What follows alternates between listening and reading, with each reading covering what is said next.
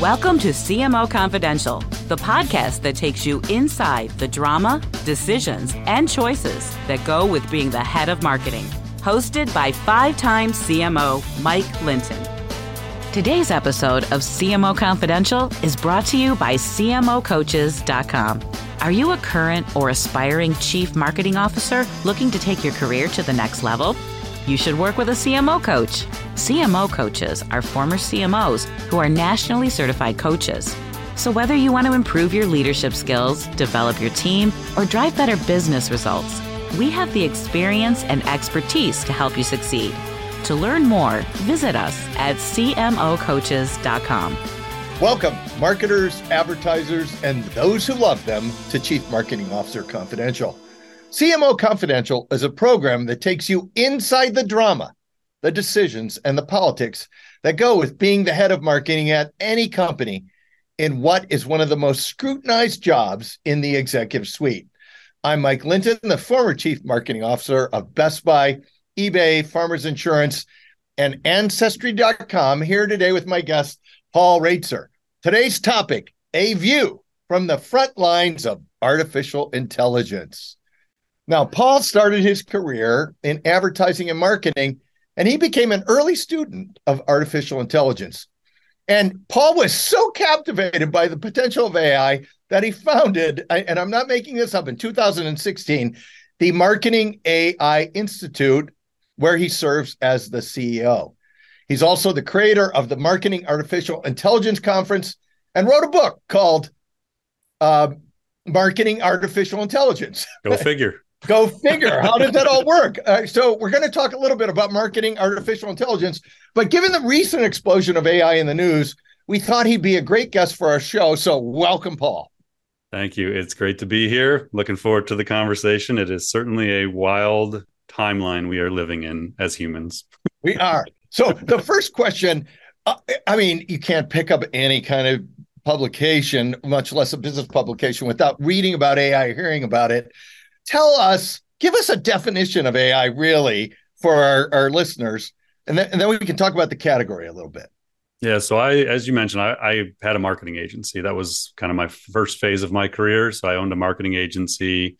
Um, and in 2011 became curious about artificial intelligence ibm watson went on jeopardy and i was trying to figure out what it was and could it be applied to managing marketing budgets and predicting campaign performance and things like that um, so that was kind of what led me down the path but at the time i realized like i actually have no idea what it is. And so i started trying to find a definition of artificial intelligence that made sense to me. And the only ones you could find was from ai people who weren't very good at explaining what it is that they did. So i eventually landed on AI is the science of making machines smart, which comes from Demis Hassabis, who maybe we'll get into a little bit. Demis founded a company called DeepMind, an AI lab that was acquired by Google, and Demis now runs AI research at Google, uh, a new organization within it called Google DeepMind. So Demis says, again, AI is the science of making machines smart. It becomes more clear what that means if you replace machines with software. So if you think about all the software you use to do your marketing, to run your business, it's not smart. It doesn't learn anything. It doesn't improve. It doesn't make predictions or recommendations. It doesn't generate anything. It's all human all the time. So you give it the rules, you tell it what to do, and it does what you tell it. We are now moving into a world where the AI will be infused into the software and the software will be learning all the time. It'll be making recommendations, it'll be writing things for you, it'll be making predictions about outcomes. And so the software we use is about to get rapidly more intelligent. You've seen it in your personal life with like Spotify learning the music you love, Netflix recommending shows, Gmail finishing sentences, Tesla's driving themselves. So AI has been infused into our consumer lives for like a decade. It just wasn't living in our business and, and marketing lives, and it's about to. That is really interesting. So, is the category overhyped, or is AI overhyped, or not, or is it, is it is it real? Is all this you know we're going to talk about it every second and, it's going to be on the front page of all kinds of things. Is it is it is that too much or is it about right? So it leading to the death of humanity is overhyped. That's kind of the hot thing for the last couple weeks. Uh, that is overhyped uh, my my argument would be that it's probably actually still underhyped in terms of what it's going to really do so uh, to give you a sense like about six years ago around the time i started the institute i changed my entire investment strategy because there's about 10 companies in the world that were leading in AI at that time. And my belief was that the world and specifically the economy and Wall Street had no clue. And so I redistributed all of my investments into the companies that I believe were going to build the future of the world. And that was a really good bet. I think it's going to end up being a, a better bet in the future.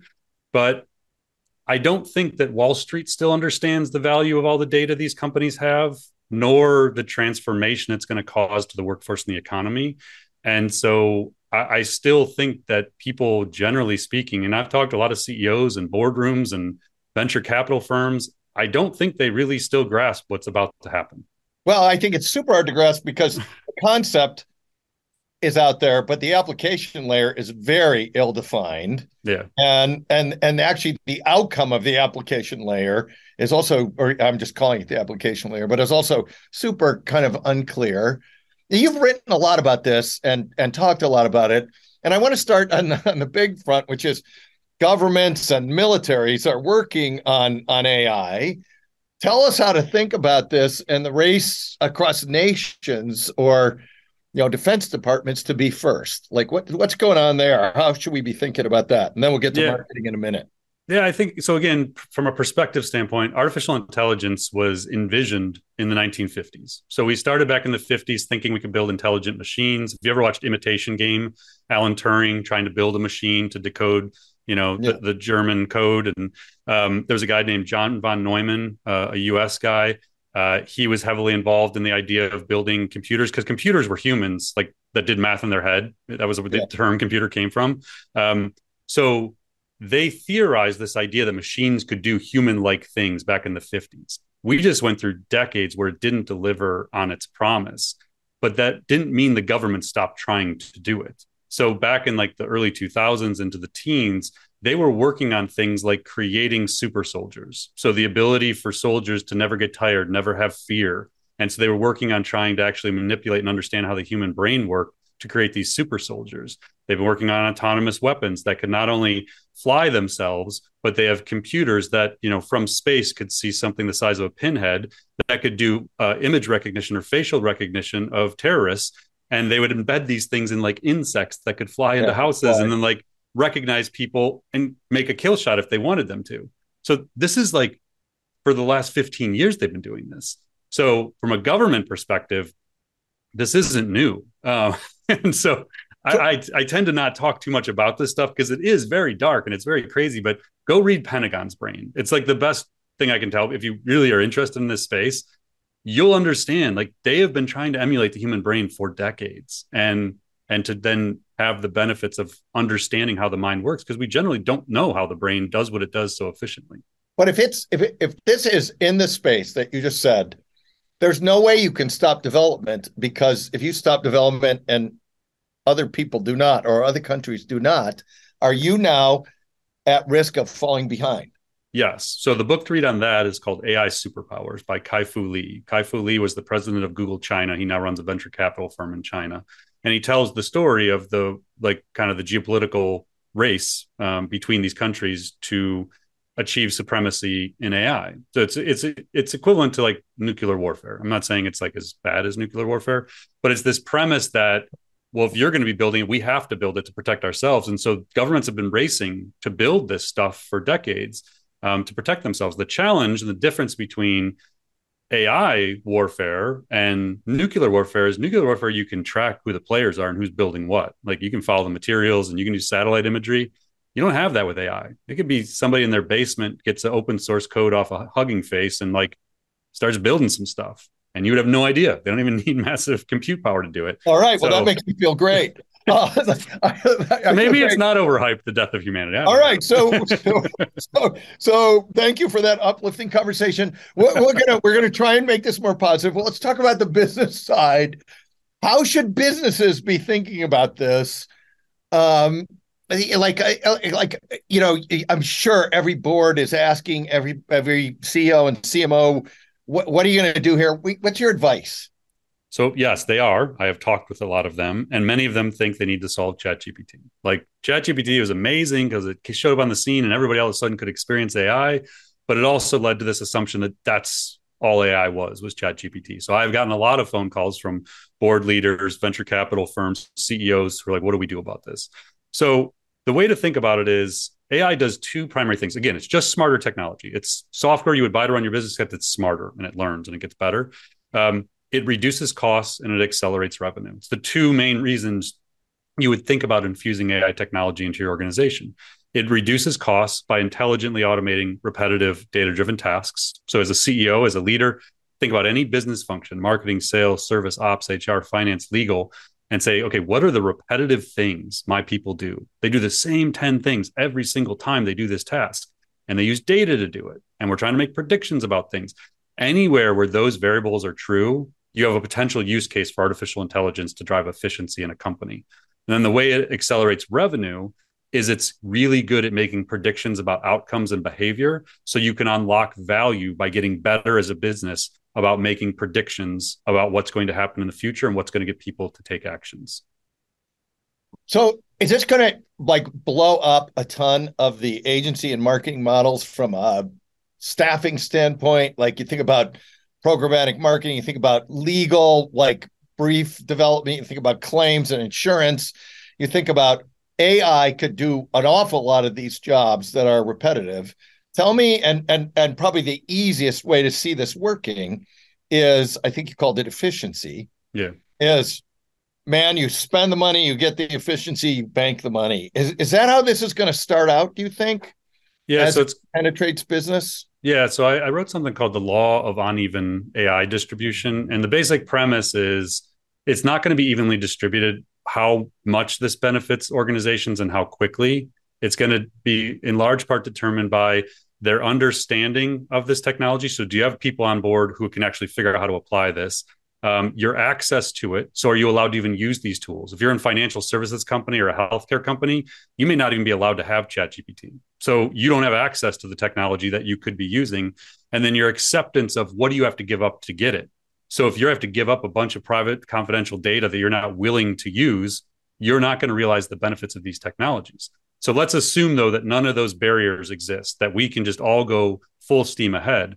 There's 132 million knowledge work or full-time jobs in the United States. 100 million of them are knowledge work jobs, people who think for a living.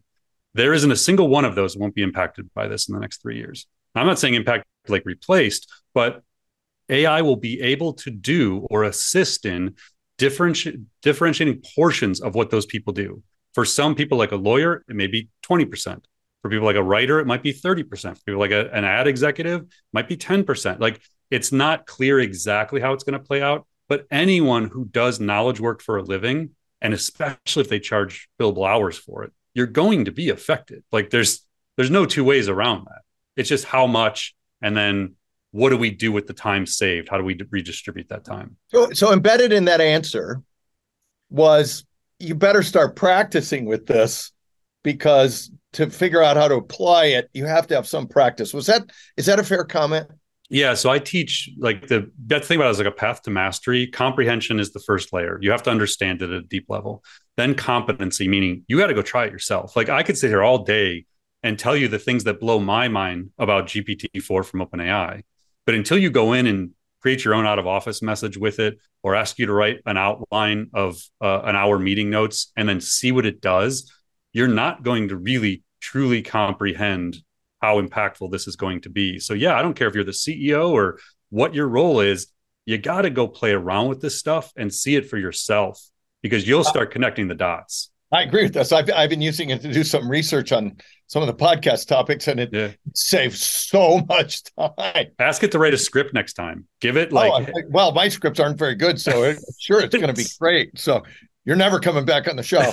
um, all Podcast right, so, hosts are done. We, we, yeah, but yeah, I, am actually an, an, an, AI bot right now, just doing this interview. So, um, so a bunch of companies are going to throw a lot of money at this right away because they're going to be afraid of being left out. Yep. Is that the right answer? And then is that the right answer for the marketer and the ad agency folks that are listening to this? No, I mean throw money at what? Like you, you can't. It's I. So ironically, I had 2018. I had a company come to me, a multi-billion dollar manufacturing company, and they said, "What would it cost to do AI for everything for our marketing?" I was like, "What does that even mean? Like, I don't even know what you're saying." And they're like, "Just, just tell us. Like, we want to do everything. How much money is it going to take?" And so I had to like build a framework of how to spend their money, like millions of dollars, to, just because that's what they wanted to do. And I was like, well, okay, here's what you're actually going to do though. We're going to pick one to two use cases per quarter. So we're going to start with writing because everyone on our team writes. Then we're going to look at ad budget management because we're spending a million dollars a year on advertising or a hundred million, whatever it is. We're going to pick things that have a high value to us. And then we're going to go find smarter tools to do those things better, more efficiently, have a greater probability of outcome. Then what we're going to do, well, we're running all these pilot tests. We're going to start trying to solve big business problems, retention of customer base, audience growth, um, overall productivity. Um, it might be like identifying recruiting talent, like whatever the big problems are that we're always trying to solve. And now maybe there's a smarter way to solve them. We're going to start picking one of those a quarter and we're going to start trying to solve a big business problem. That's an approach to using AI. Just like saying, let's go get AI because it's a hot thing and my my peer CEOs are talking about what they're doing, like we got to do it too. No, like look at it as use cases, like practitioner level use cases, and then business problems that can be solved more intelligently. I, I think this is a really important point for listeners, which is don't invest in the concept, invest in the outcome, or at yeah. least that's what I hear you saying. 100%. And, and then if you don't fully understand the outcome you want, investing in the concept is probably a really good way to lose a lot of money and spend a lot of money and consultants that also may not give you what you want. Is is is that a fair thing? Yeah, and I'll tell you right now, nobody knows this stuff. Not even the consultant firms who are telling you they know this stuff. So there's going to be a lot of money lit on fire with consultants who don't understand what a language model is, who are coming in trying to teach you how to do generative AI. So buyer beware is definitely going to be a really important aspect for the next probably one to two years because where where would people have learned this? Like what, what has to happen right now is these big consulting firms have to take people who are brilliant strategists and they have to put them through AI school. I'm not saying like go back to school. I'm saying like they have to train these people what this stuff is and how it works so that they can advise clients. Right now, I don't know who those people are. Like they, they just don't exist. Think about it, this technology is six months old for most people. Now I've been looking at it for 12 years, but like for most business strategists, most CEOs, most CMOs, like they didn't experience AI until November 30th, 2022, like when ChatGPT emerged. They weren't paying attention. And so, I mean, we're talking about an entire shift in business strategy and industry that is in its infancy, and there's very few people who can build this strategy. Yes, we, are going to put in, in, an upcoming show. We're going to put a venture capitalist on to talk about how they are investing in this. And I think the answer is going to be they're investing in the application layer, not in the concept, because the concept is pretty expensive. Yeah. Um, so if I'm at an eight, you know, we talked about ad agencies, we talked about marketers. Anybody out there that you would say is doing a best practice in AI now? Mm-hmm. Uh, from a brand perspective, it's tough to find, honestly. Um, there, so the way I look at this is there's pre-Chat GPT and there's post-Chat Chat GPT.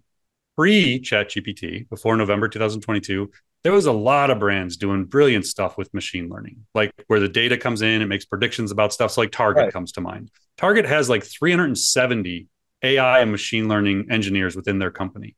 They're doing it for all kinds of things, price optimization, personalization. So there was brands like that in every industry who were doing really fascinating things. When you look at the application of generative AI, the ability for the machine to write text, generate images, generate videos, generate audio, it's so nascent but I just saw like earlier this week, Wendy's just announced that they're infusing a chatbot, like a I don't know if they're using GPT-4 or not, but a chatbot into the drive-through. And it's been trained on the common ways people ask for things, like a junior bacon cheeseburger. They know JBC is people apparently order a JBC. So the model has been trained and tuned on how customers talk to it. And I think it's trained in multiple languages. So you're going to actually potentially have an AI agent taking all these drive-through orders, which is probably a massive headache for these big fast food chains to properly right. staff the drive-throughs. So that's the kind of stuff we're going to start seeing is really novel applications of this capability where people understand it and say, "Oh, I know how we could use that in our business." Yeah. All right. I'll, I'll have a single and an order of AI with that. um, how about worst practices? Like I'm sure you're watching people run to the concept uh, you can name names if you want, of course, but worst practices that you're seeing as people embrace this? Uh, falling in the camp of just because you can doesn't mean you should. There's a lot of people who, as soon as they realized AI could write articles and blog posts, just started pumping out dozens or hundreds of pieces of content, thinking that they could win the SEO game or whatever, and replace their writers by having AI write all this stuff. It's a horrible idea. It's not going to work in the end. And the thing people don't realize is you don't own the copyright to any of that. So the US Copyright Office said in March 16th, they updated guidance that if an AI generates something, image, video, text, doesn't matter, you don't own a copyright to it. And a human prompt that told the machine what to create is not authorship. So you have all these agencies, you have all these freelancers, you have all these people within brands that were creating all this content. Awesome, let's go do this stuff. I can do it in tenth time. And it's like, great, you, you don't own it. And if you're the CMO and you hire an agency and unbeknownst to you, under your work for hire agreement, they're using AI to generate the stuff for you. You don't have the copyright on the stuff you thought you had.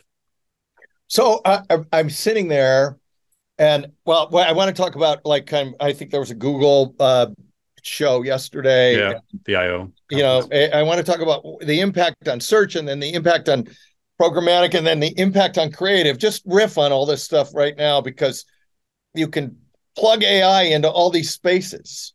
Yeah, just so the marketing side. I mean, uh, we'll take the efficiency thing out of there, but Yeah. tell me what's going to happen in, in, in, in, in functionally to all this stuff. So I'll, I'll start with search. I have no idea. Um, nobody actually seems to know. I'm not sure Google knows what's going to happen to search. So there's a growing sub- sentiment, at least in my mind, that Google is just going all in and they may cannibalize their own business in the process. And I don't think they have a choice anymore. So I think search is going to rapidly transform. They showed what the new search will look like during the Google I/O conference, which is basically I conduct a search and up top, rather than my snippet, I actually get like a generative narrative. So, like, let's say I'm going to Italy. I'm planning a trip to Italy for my family of four. I have young kids. What would be the best things? I'm going to be there for four days. Where should I stay in town? And what are the sites I should take them to? If I put that question into Google, think about what you would get right now. You'd get 10 ads and then you'd get like a bunch of links. And I'm like clicking Right. around. In this case, you're going to get maybe a three to 500 word response with as though a travel agent wrote it for you. Here's where you should stay. These are the sites you should see. And on the right hand side next to that, maybe a video link, or it might be like a the destination Italy or like whatever. Like there's gonna be a few things there, but I will have my answer. That's what the the search experience of the future will be is you will get actual answers and not like a single line. You're gonna get like depth to these things. So you start thinking about what does that mean to add units? What does it mean Right. to search? I don't believe that they know. I don't think they know whether ads are going to work in that model, how it's going to work. They're going to piss off a bunch of publishers. They're going to like drive the SEO industry crazy. And I think that the the threat to their business model is so high right now that they're going to throw everything they have at disrupting everything. It's like I think you know, they poked the bear. Like OpenAI, Microsoft, like they did what they did and they got a head start with Bing and like infusing this in. But we're talking about the most advanced AI company in the world, probably bar none. Not only do they have all the AI researchers and all the technology, they have their own chips. They have the processing power to do this. OpenAI had to take 10 billion from Microsoft to get access to the processing power. They don't own it. Google owns Yeah. all of it. And so I just like I've said from the beginning, Google may take some bruises here, but I would never bet against what they're I think what they now have the fortitude to do. Like it it took shaking things up, but I, I really think we're gonna see a level of innovation from Google that we have never seen before. Wow. So marketers, be ready. And Yeah, and you might you might not Right. like their answers when it comes yeah, to like yeah. ads and SEO, that but can that can really change the entire the entire consumer interface process could blow up here in, in a lot of interesting and threatening and maybe great ways all at the Yeah. same time. Yep. All right. So as we're we're running towards the end of the show, and maybe we should make this a regular uh, we might need to come back and- a month from now. and and be regular uh, because you know AI from the front lines. Um, funniest story. You, you can take this question anywhere you want in Yeah. two parts or one part. Funniest story or piece of practical advice we haven't discussed yet, or both, before we end the show. Uh, from a practical advice standpoint, I, I'm trying to think of a funny one while I'm doing this, but I have a theory, and that is that more human content wins. And what I mean by that is everything is going to be able to be faked. Images are going to look real. Go look at Midjourney 5. Like, look at the quality. They're photorealistic. You won't be able to tell if an image is real or not. You won't be able to tell if a piece of content is real or not. You won't be able to tell if videos are real or not by the next election. So, what we see online, what we create as brands, it's going to be really hard to know what's real and what's not. So, you have to think about the things that are really hard to fake. Conversations like this, it's you and me. These aren't synthetic versions of us.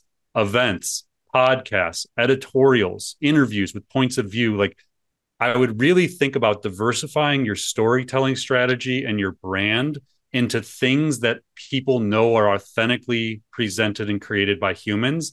I believe once generative AI makes content sort of a commodity that anyone can create it or have it at any time, we're going to crave human generated content, things we know came from people. And I think it's going to happen pretty quickly. And so I would think about that as a brand, as an organization. How do we diversify? Like YouTube, for example. If you don't have a YouTube strategy, I would really think about that because that in, I could see that being infused into search results way more than it is today. And I think you're just going to see a blending of images and videos and audio into all the search stuff. Um, so yeah, I would say more human content. Find outside agencies, internal people who are great storytellers who can help you figure out how to tell a more authentic story. Well, that is super helpful and a great way to end the show. Thank you very much, Paul. Thank and you. Thanks to everyone for listening to CMO Confidential. Look for more of our shows on Spotify, SoundCloud, Apple, and YouTube. We're already there, Paul, which include What I Learned as the first ever CMO of New York City under Mayor Bloomberg, Why the Short Shelf Life of CMOs, Parts 1 and 2, The Decline of Creativity and What to Do About It, and lastly, Why Marketing and IT Should Be Best Friends Forever. Hey, all you marketers, be safe out there. This is Mike Linton signing off for CMO Confidential. This episode of CMO Confidential is produced and sponsored by AdCom, one of the premier integrated marketing and advertising agencies. AdCom works with mid market companies to create measurable returns. With 30 plus years' experience, AdCom partners to lead innovative strategy, creative, media, and analytics for growth oriented brands that want to differentiate themselves in a crowded field. Working in B2B, B2C, healthcare, financial services, transportation, building products, and consumer goods, AdCom leverages unique internal and external insights to create dynamic and lasting brands ready to maximize their market position. For more information, visit us at engageadcom.com.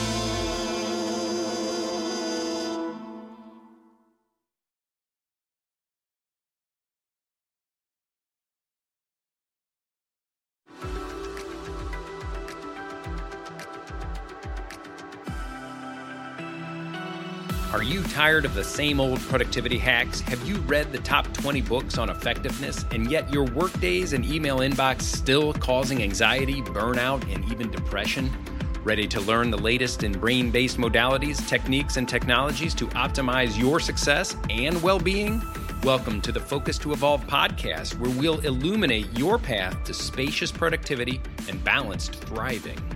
Each week, we dive into deeply insightful and immediately impactful methods to help you become highly effective while promoting health, profitability, and well being.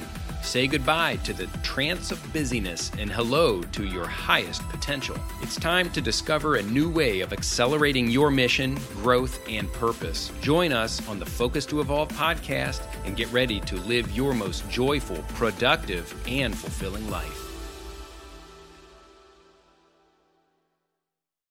Hi, my name is Sarah, and I want to tell you about my podcast called Can I Offer You Some Feedback? I'm a business consultant and executive coach with over 20 years' experience in change management, leadership development, and naturally providing feedback to high performers. My podcast is for those of you who have a complicated relationship with feedback, whether giving, receiving, avoiding, or seeking. Feedback is essential for our development. In each episode, you'll hear from real people across industries with their ideas, perspectives, and best practices on feedback.